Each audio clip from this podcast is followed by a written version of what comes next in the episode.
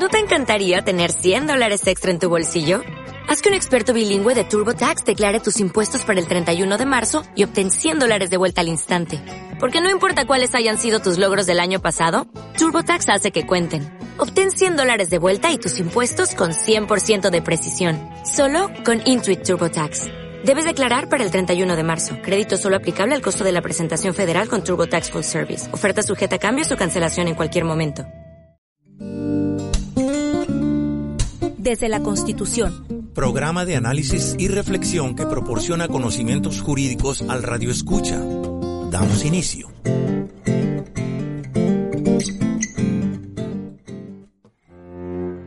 Muy buenas tardes, usted radio escucha que nos sintoniza en una emisión más del programa de radio desde la Constitución, transmitiendo a través de esta radio comunitaria, radio ciudadana política y rock and roll radio en este 106.7 de frecuencia modulada. En esta ocasión, en esta tarde, colocando en comunicación con usted para charlar desde la Constitución acerca de el Estado corrupto o la corrupción en un Estado como una estructura jurídica, política de poder que desde ahí se va desarrollando toda una serie de relaciones intrincadas, e instituciones, leyes, reglamentos que permiten o facilitan la corrupción y simultáneamente la impunidad. Esto viene al caso atenderlo como dije, como tema así genérico, para ir avanzando a lo particular, para exponer también acerca de la significancia que representó la salida hace semanas atrás de Santiago Nieto como titular de la Unidad de Inteligencia Financiera y posteriormente llegar a abordar un tema local que es lo que mediáticamente ya se conoce como el cártel inmobiliario que este sería un ejemplo a nivel local, a nivel aquí cerca de nosotros, de ese estado corrupto. Así que ese es el tema que vamos a colocar en exposición con usted y recordarle que esta radio ciudadana, radio comunitaria 106.7 de frecuencia modulada, usted la puede sintonizar además del sistema tradicional en, en redes sociales, es decir, de manera digital a través de la liga PYRR Radio punto listen 2 con número 2 myradio.com pyrr radio punto listen 2 myradio.com y también decirle que una vez que sale al aire este programa se graba su contenido y se instala su grabación en un podcast de iVoox. Y ahí también busca el título de este programa, de esta emisión desde la Constitución y ahí estaría este y otros programas grabados. Así que le da a usted la bienvenida, le saluda con afecto Ernesto Moreno Bojorques, productor y conductor de este programa, y le voy a pedir a Dionisio que vayamos a una identificación de este programa como puente para luego ya entrar en el desarrollo del tema que tenemos previsto. Vamos a la identificación y en breve regreso.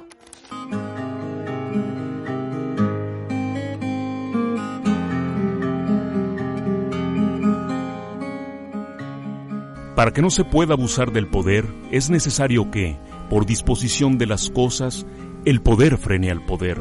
Desde la Constitución, en Política y Rock and Roll Radio, en el 106.7 de frecuencia modulada. Escúchenos todos los miércoles a las 15 horas.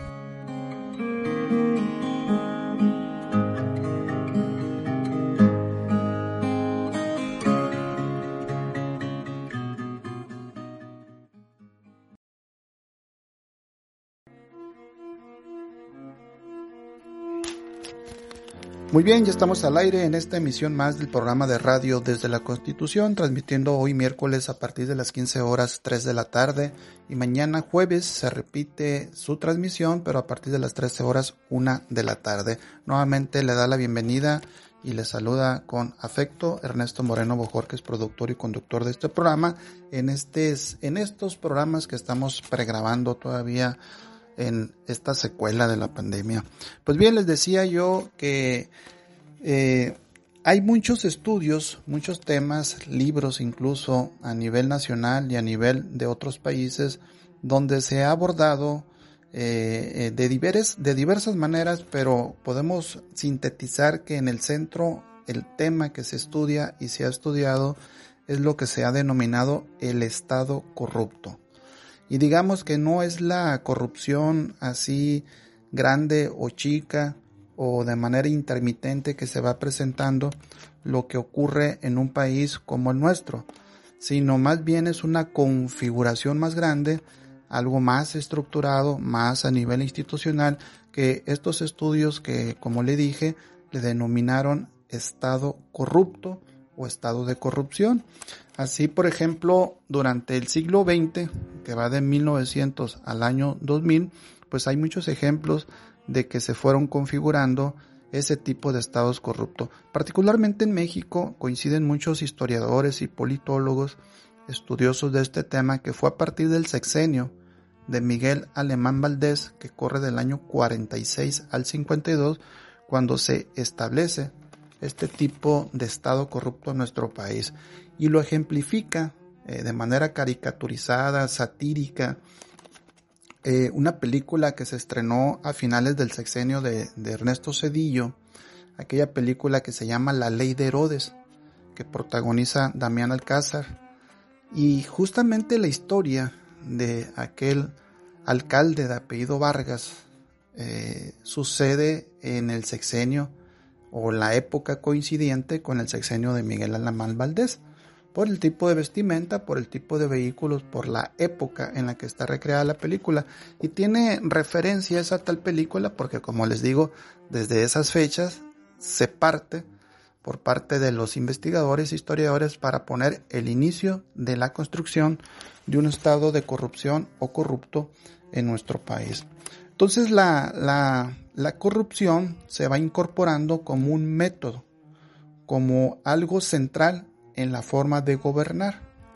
Si ustedes recuerdan esa misma película, ahorita se me, se me ilumina la cabeza para compartirles aquella escena donde eh, Pedro Armendari Jr., como secretario de gobierno del estado donde gobernará este señor Vargas, eh, encarnado eh, el personaje que interpreta Damián Alcázar, le entrega la constitución, un libro y un revólver, un arma de fuego. Y le dice, estas son tus dos herramientas para que gobiernes. La ley y la fuerza. Y ese es un ejemplo eh, que retrata, así metafóricamente, en la película, de cómo se va construyendo como un elemento central de la gobernanza ese estado corrupto que siempre fue estando en expansión y que fue incorporando conforme fue pasando el tiempo a más gente, a más estructuras y entonces llegó a todas partes. Y también llegó a empresas, a sindicatos, a instituciones, a universidades y se extendió en todo un tejido social. Y así fue como fue avanzando que se convirtió en algo cotidiano o algo digamos eh, aceptado o tolerado eh, por, grandes sectores de la sociedad. Es decir, se fue extendiendo de tal manera que comprometió en los últimos años, así lo dicen también otros estudiosos, eh, el patrimonio nacional. Se fue empeñando en un compromiso de estabilidad y seguridad nacional el patrimonio de la nación. Hay ejemplos en otras partes del mundo de estos tipos de estados corruptos. Por ejemplo, se habla del estado de Rusia, que empezó a caer en esta configuración a partir de la caída de la Unión Soviética. O algunos países capitalistas donde eh, la idea de la concentración de la riqueza, como incluso también pasó en México, eh, era que la concentración de el poder económico en unas cuantas manos tiene una conexión o un vínculo muy estrecho con la corrupción. Es decir, hay un vínculo eh, lo económico con la cuestión de la corrupción.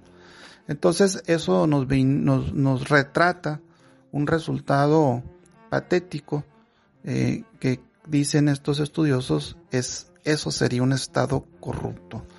Es un Estado corrupto que tiene una disonancia, es decir, no, no, no concuerda con el resto de la sociedad o los miembros de esa sociedad y tiende de continuarse en esa inercia, va a tender a desaparecer o a desarticular a ese Estado como ente estructurador e integrador de una sociedad.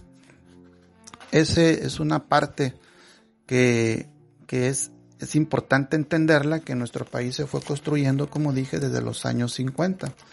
Entonces, en ese, en ese contexto, fíjense bien, en México, la constitución desde hace unos 10 o 15 años hacia acá, tiene varias figuras jurídicas constitucionales y de ahí se van desarrollando para combatir a la corrupción, es decir, para no ser un Estado corrupto. Así, por ejemplo, tenemos a la Auditoría Superior de la Federación, está también la Función Pública, la Secretaría de la Función Pública, está a su vez dentro de la Fiscalía, la Fiscalía Especializada para combatir la corrupción, y dentro de esas figuras también se encuentra la unidad de inteligencia financiera. Y esta última, cuando estuvo Santiago Neto a la cabeza, pues digamos que esta institución fue la que creció y rebasó con mucho a las otras que ya indiqué. De modo, de modo que en los hechos, esa unidad de inteligencia financiera pasó a transformarse en una verdadera, en una especie de SARA anticorrupción pues en los hechos así se advertía. Pero cuando sale Santiago Neto, pues surge la duda natural si va a seguir siendo un ente anticorrupción o va a pasar a la a la a, adormilarse o a mecerse en una hamaca, a hacer actos lentos, no impactantes como la Secretaría de Función Pública o la Fiscalía Especializada Anticorrupción, es decir, o la Auditoría Superior de la Federación. Es decir, nos surge la inquietud a muchos espectadores de la sociedad qué va a pasar con esa unidad de inteligencia financiera a partir de que salió Santiago Nieto. Pues bien, la tarea que creo que debe hacer primeramente Pablo Gómez, si es que ya lo hizo, es posesionarse y tomar la unidad de inteligencia financiera como primera tarea. Y segundo lugar, convertirla verdaderamente o continuarla como un ente anticorrupción. Y para eso creo que se requiere que, entre otras acciones, ver su marco legal. Y ahí hay un asunto pendiente que tiene que ver con reformar ciertas reglas, tanto por la Cámara de Senadores y la Cámara de Diputados, pero también algo más concreto, que se debe buscar una verdadera colaboración eh, y armonización de trabajo entre la Fiscalía General de la República y la Unidad de, Inteligencia Financiera. Y al respecto, hay un viejo convenio para trabajar en comunión entre dicha Fiscalía, antes Procuraduría y la Unidad de Inteligencia Financiera. Porque ciertamente puede haber la voluntad política del jefe del Ejecutivo de luchar contra ese Estado corrupto, pero si no hay los movimientos sincronizados, acciones conjuntas al mismo tiempo en un momento adecuado entre Fiscalía y Unidad de Inteligencia Financiera, pues esa lucha no va a ser eficaz y no va a llegar a buen puerto. Por ejemplo, la unidad de inteligencia financiera tiene actualmente cerca de 2.000 amparos que se han promovido contra sus actos de autoridad. Eso nos da una idea de las acciones que se estaban desplegando por parte de dicha unidad de inteligencia financiera, principalmente en el congelamiento de cuentas o fiscalización del dinero. 2.000 amparos. Solamente superado por aquellos amparos que fueron promovidos mayoritariamente por servidores públicos de mediano y alto nivel cuando se ampararon contra la ley de remuneración de servidores públicos. Porque recuerde que esa ley preveía o establece que nadie puede ganar un salario mensual superior al que gana actualmente el presidente de la República. Pues contra esa ley se recibieron en la Cámara de Diputados como órgano de autoridad creador de esa norma, más de 3.000 amparos.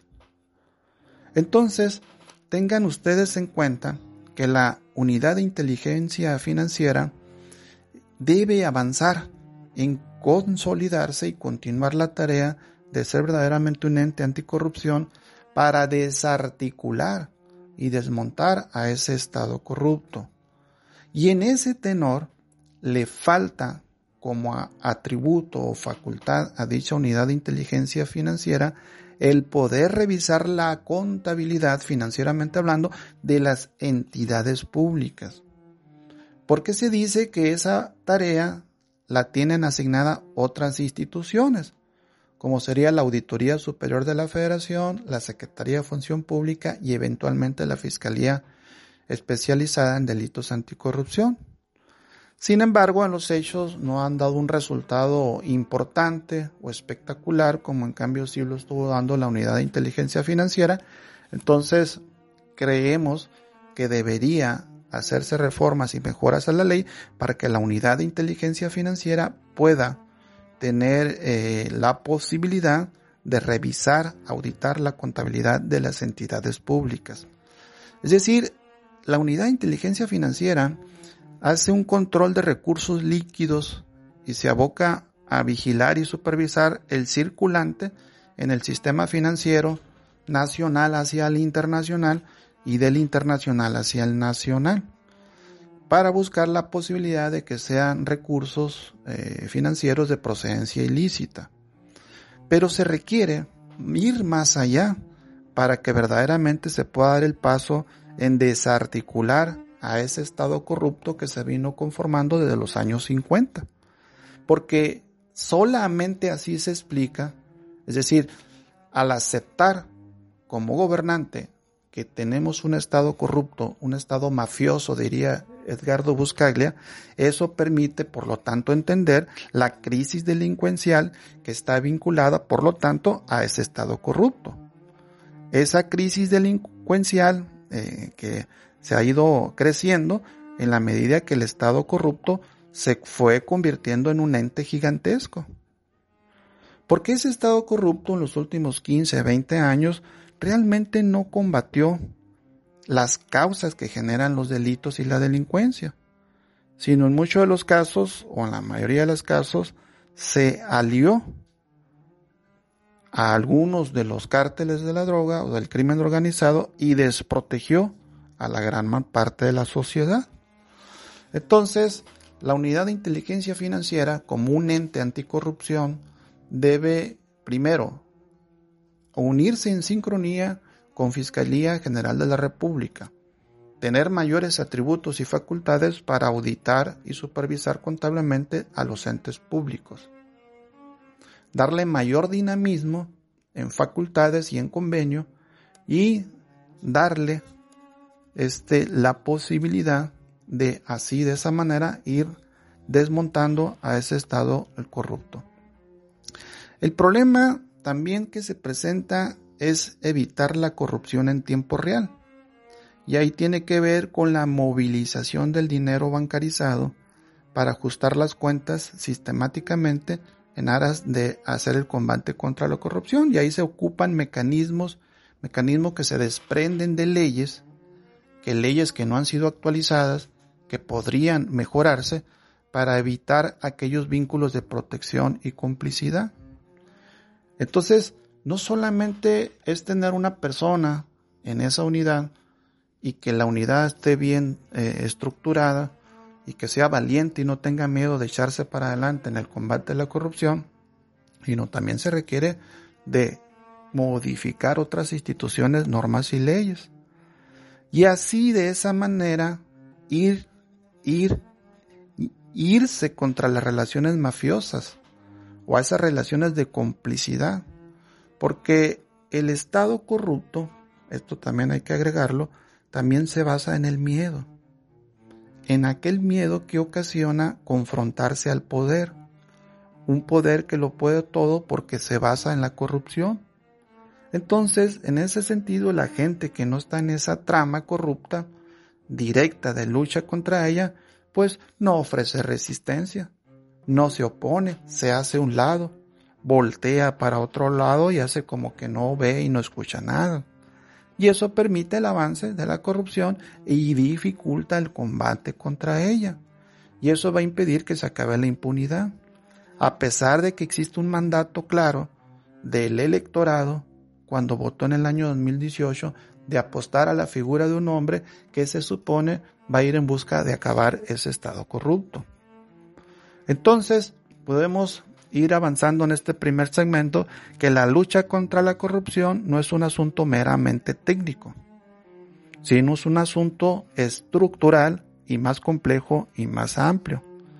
No es una cosa aislada, pues, sino son hechos, varios, muchos hechos, lo que genera la corrupción, que están relacionados entre sí en un sistema que opera y que está todo interrelacionado que va a dar en una forma y en un estilo de gobernar.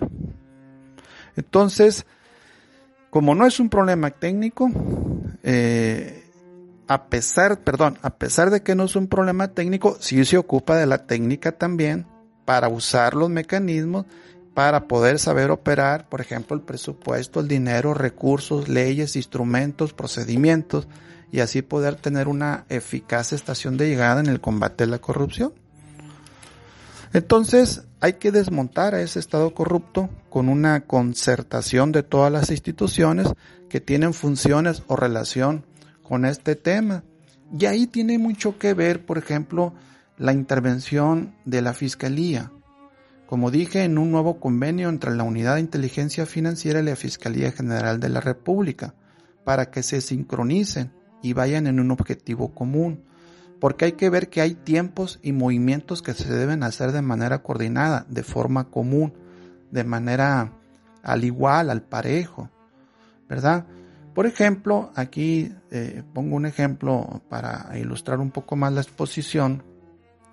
En la elección cuando se eligió a, Peña Nieto en 2012, eh, fue público, fue notorio, se dio a conocer por muchas maneras, muchos medios, que hubo compra de votos a través de una tarjeta electrónica eh, por la cual podrías comprar productos en supers.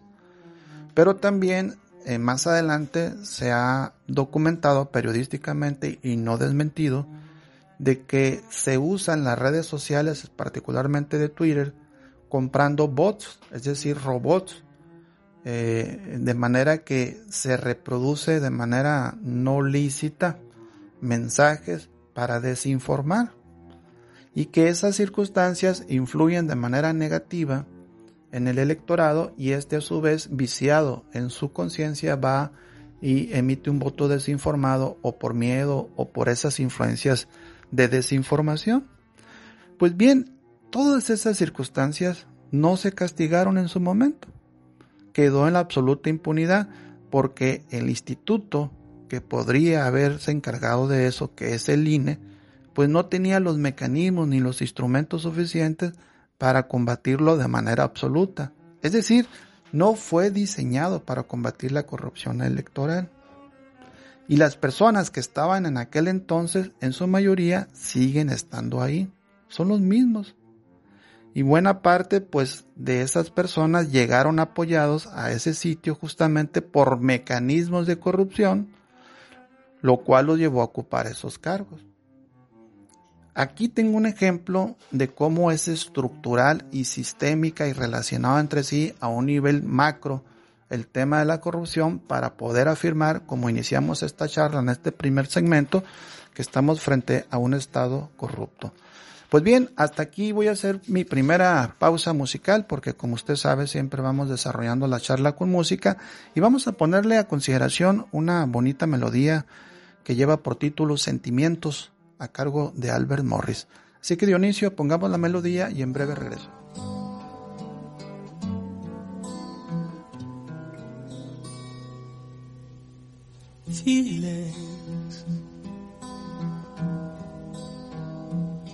Nothing more than feeling. Trying to forget my feelings of love. teardrops rolling down on my face, trying to forget my feelings of love. Feelings for my life, I'll feel it. I wish I've never met you, girl. You'll never come again.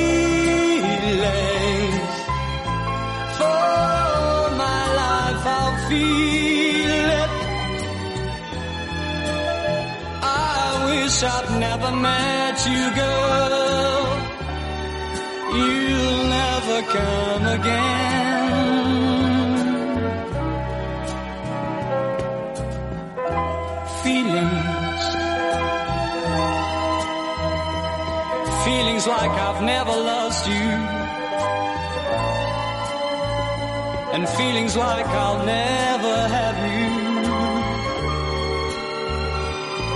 again in my life.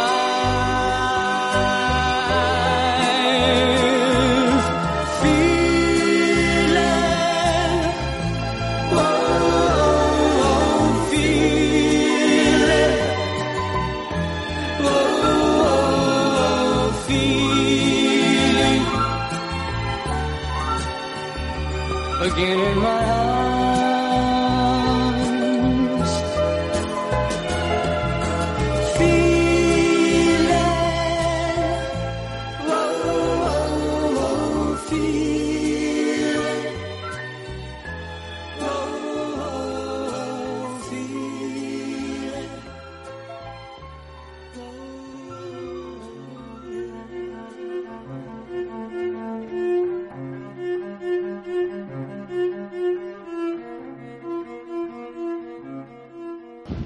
Muy bien, ya estamos de regreso en esta emisión más del programa de radio desde la Constitución, transmitiendo hoy miércoles a partir de las 3 de la tarde y recordarle que mañana jueves se repite este programa, pero a partir de las 13 horas, 1 de la tarde.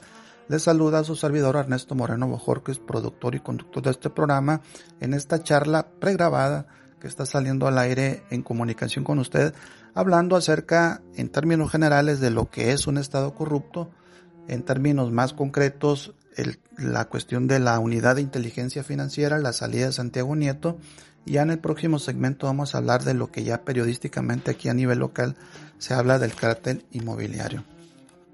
Fíjense que me interesó mucho escuchar una entrevista que le hicieron a un, un experto en temas de seguridad y combate a la corrupción eh, de origen uruguayo que se llama Edgardo Buscaglia. Y él, fíjense lo que dijo acerca de la, de la salida de, de Santiago Nieto. Él dijo lo siguiente. Cuando un funcionario le está yendo muy bien en el combate contra la delincuencia organizada, que tiene mucho activismo, que la sociedad lo reconoce como tal, que incluso ha recibido elogios de la oposición a Morena, cuando se ve esas circunstancias en un país que está acostumbrado ya al sangre que derrama la delincuencia organizada o actos de corrupción como a lo que fue la Casa Blanca o a los casos Salinas, cuando estamos acostumbrados a ver ese tipo de circunstancias y vemos a una persona como a Santiago Nieto y a su equipo de la unidad de inteligencia financiera realizando tareas eh, donde se van contra los opositores políticos de la oposición o contra políticos del actual régimen, eh, eh, pues eso no se ve en, en otros países. Quizás se vea, pero en menor medida, no en esta magnitud. Entonces, cuando sacas a esa persona, la quitas de ese puesto por una cuestión de imagen personal, entre paréntesis, pues a decir de Edgardo Buscalia, eso es menos grave a la imagen que ha proyectado en este nuevo gobierno Manuel Bartlett. O aquella imagen que proyectó en su momento eh, Erendira Sandoval. Es decir, en un plano de sopesar a ambos, a estos funcionarios, pues causaban, a decir de Buscaglia, mayor afectación a la imagen del proyecto de López Obrador, Manuel Bartet o eh, Erendira Sandoval que Santiago Nieto. Entonces a él le genera dudas que la causa de la salida sea una cuestión de no provocar una mala imagen en la figura del actual gobierno y particularmente el presidente López Obrador. Porque agrega también Eduardo Buscaglia que Santiago Nieto al frente de la unidad de inteligencia financiera pues logró darle un giro y dejó de ser un centro de extorsiones para pasar a ser realmente una institución antimafia que aumentó más de 15 veces la cantidad de congelamiento de cuentas ligadas a todo tipo de actos delictivos, entre estos de la delincuencia organizada, con lo cual eh, debilitó en mucho la operación de algunos cárteles de la droga y no solamente para ir en, contra de personas, sino en contra de su base económica. Pues quitándole la base económica le quita simultáneamente y sin tirar tiros a personas, lo cual le generó una debilidad en el funcionamiento de esos cuerpos del crimen organizado. Entonces, a decir de Buscaglia, dentro de las diversas instituciones que combaten la corrupción en nuestro país, esta institución era el eslabón que estaba funcionando.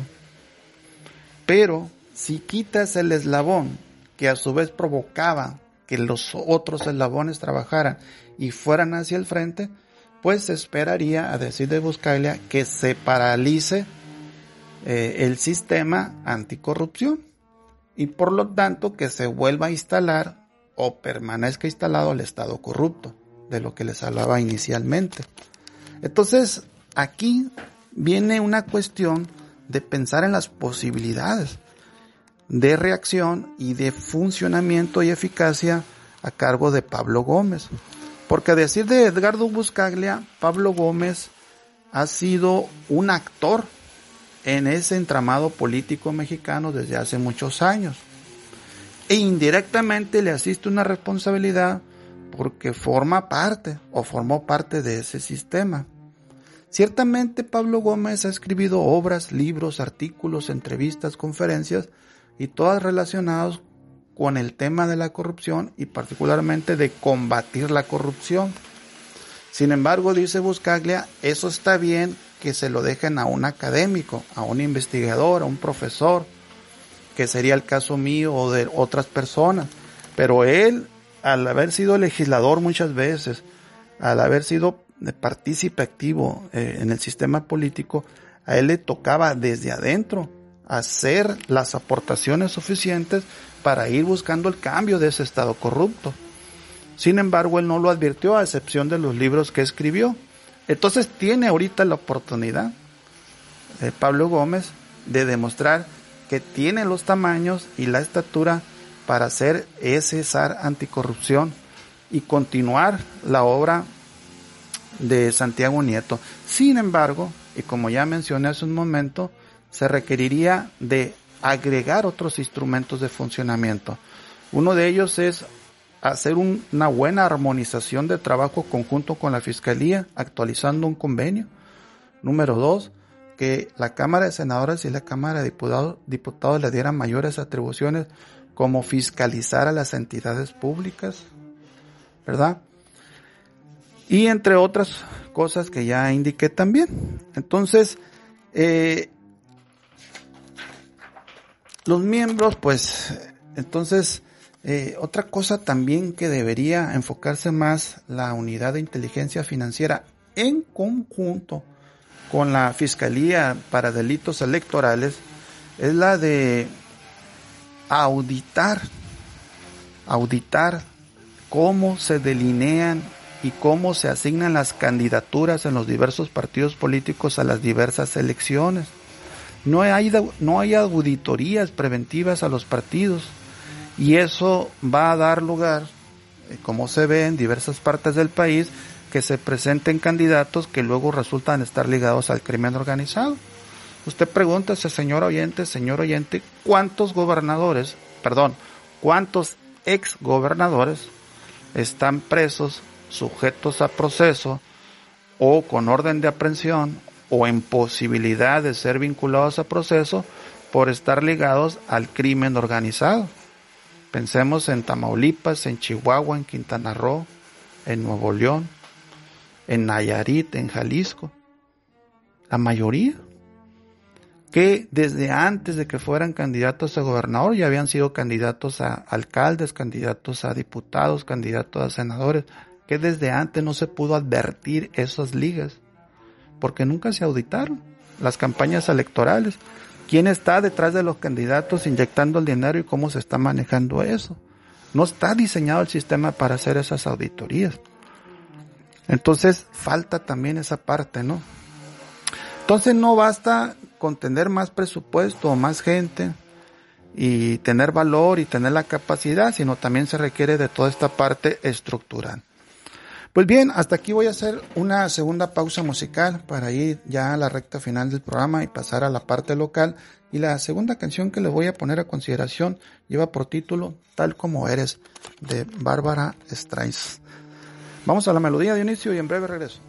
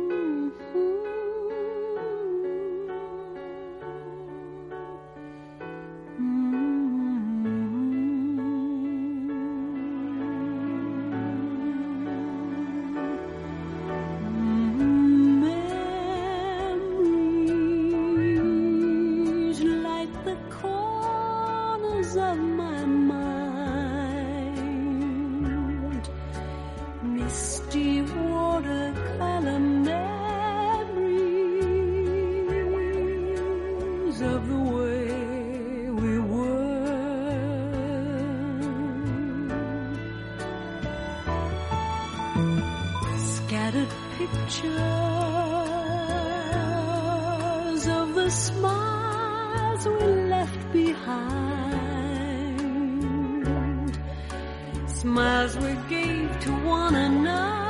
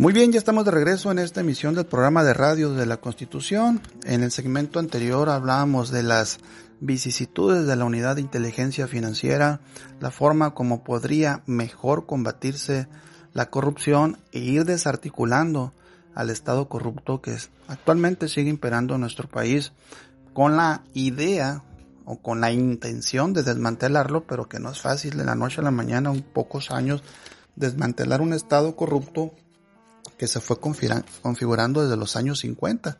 Estamos hablando cerca de 70 años de construcción de un Estado corrupto y para muestra de que esto que les digo así es, aquí en Hermosillo, en Sonora en específico, hay un caso que ha presentado públicamente eh, de manera periodística, eh, suficientemente documentada, el reconocido periodista Jorge Morales, que tiene eh, una propuesta periodística muy interesante que se llama 60 segundos y que recientemente hizo una entrevista a diferentes medios sobre ese tema que él denominó y que ya se hizo, eh, se extendió de manera permanente como el cártel inmobiliario.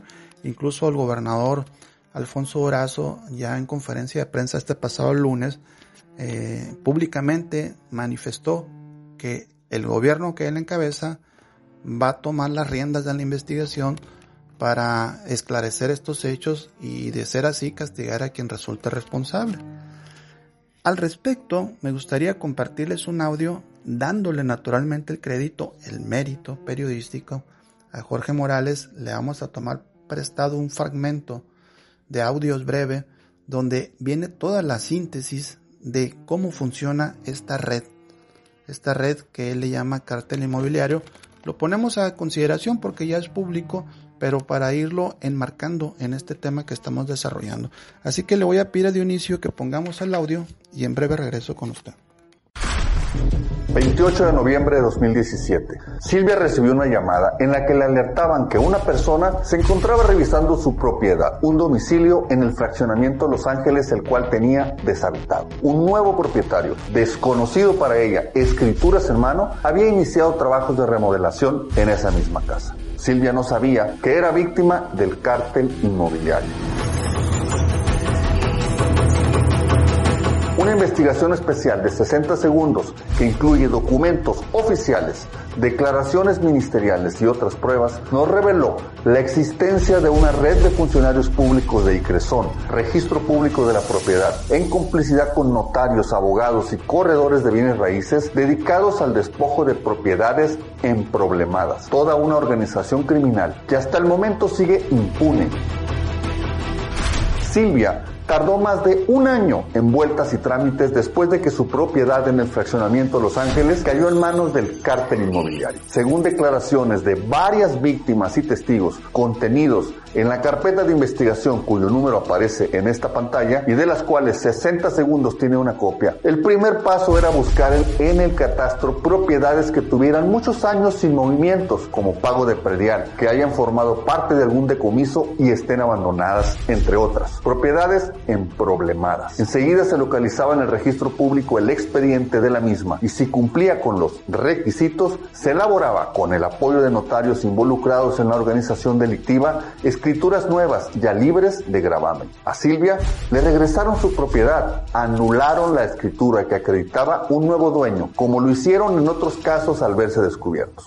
Jesús Alberto es otra víctima del cártel inmobiliario, pero se podría decir que al revés de Silvia. A él no le vendieron su propiedad, sino que fue él el comprador de al menos una vivienda en problemado cuyas escrituras fueron falsificadas en el ICRESON y registro público de la propiedad. Le ofrecieron a precio de ganga casas en fraccionamientos como Banús y Urbivía del Rey, una finca en el Real del Alamito, entre otras, todas ellas, según su propia investigación, con irregularidades en las escrituras. Por una de ellas pagó 700 mil pesos, que al descubrir que las escrituras habían sido falsificadas, acudió a la fiscalía en calidad de ofendido dentro de la misma carpeta de investigación. Como en el caso de Jesús y Alberto, son decenas de víctimas que han acudido a la fiscalía, que han acudido a la fiscalía.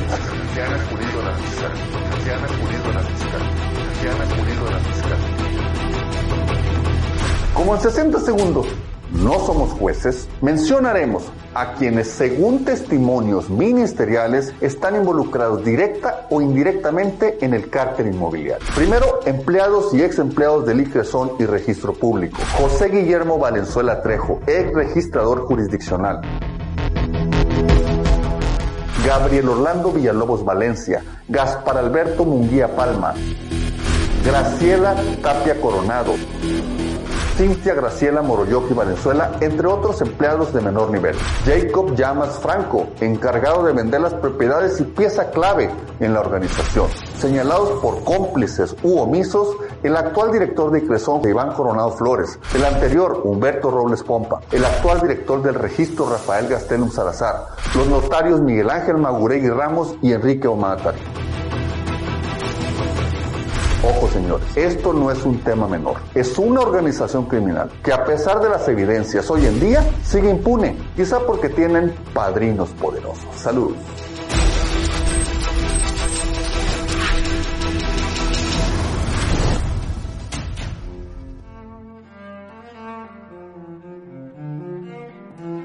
Muy bien, ahí tenía usted a la escucha este, esta investigación periodística que nos presenta el periodista Jorge Morales, que como dije le damos su mérito y su crédito al trabajo que él desempeñó. Y también le decía yo que aquí la conclusión que podemos desprender es que así como hay una unidad de inteligencia financiera a nivel nacional, coordinándose a nivel federal, en cuanto a desmantelar un Estado corrupto, aquí en el Estado, aquí en Sonora específicamente, incluso en otros estados, no lo hay no hay instituciones a nivel local que vayan encaminadas a ese propósito, porque pues, no había interés, por lo que ahí se explica en el reporte periodístico. Entonces ahí tiene una tarea que realizar o por realizar tanto el gobierno del estado, a la cabeza Alfonso Durazo, como también el Congreso local, lo cual implica el reto de transformar y mejorar algunas leyes, algunos reglamentos y quizás pensar en la posibilidad de darle una revolución de 180 grados a las diversas instituciones. Pensemos en la Fiscalía Anticorrupción, pensemos en el sistema estatal anticorrupción, pensemos en aquellos comités de participación ciudadana o en los eh, estos comités de seguridad pública ciudadana. Es decir, ahí tenemos una tarea pendiente que no basta con una declaración o una voluntad de hacer las cosas, sino requiere también acompañarlo de una propuesta legislativa y una propuesta de política pública para que realmente se vaya desarticulando el equivalente al Estado corrupto, pero a nivel local. Pues bien, esa sería eh, la conclusión de este tema que pusimos a consideración de usted. Y ya para, para cerrar la charla, vamos a ir a la última música, por favor, Dionisio, una melodía de los Bee y ya regreso para despedir la, la charla con usted.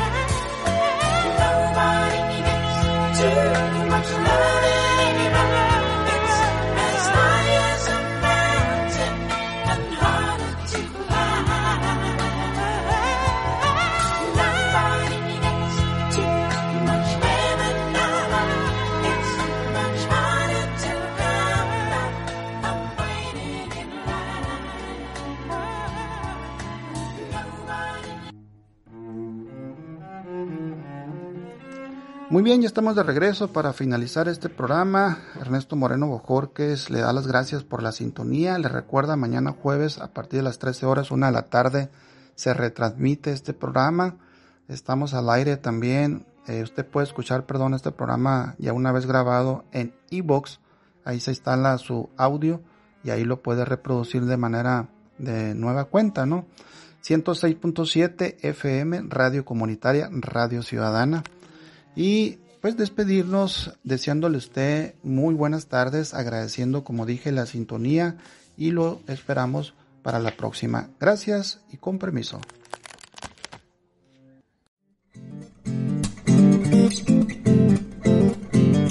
Usted ha sido informado y ha recibido conocimiento jurídico en esta emisión. Sintonícenos el próximo miércoles en punto de las 15 horas por Política y Rock and Roll Radio.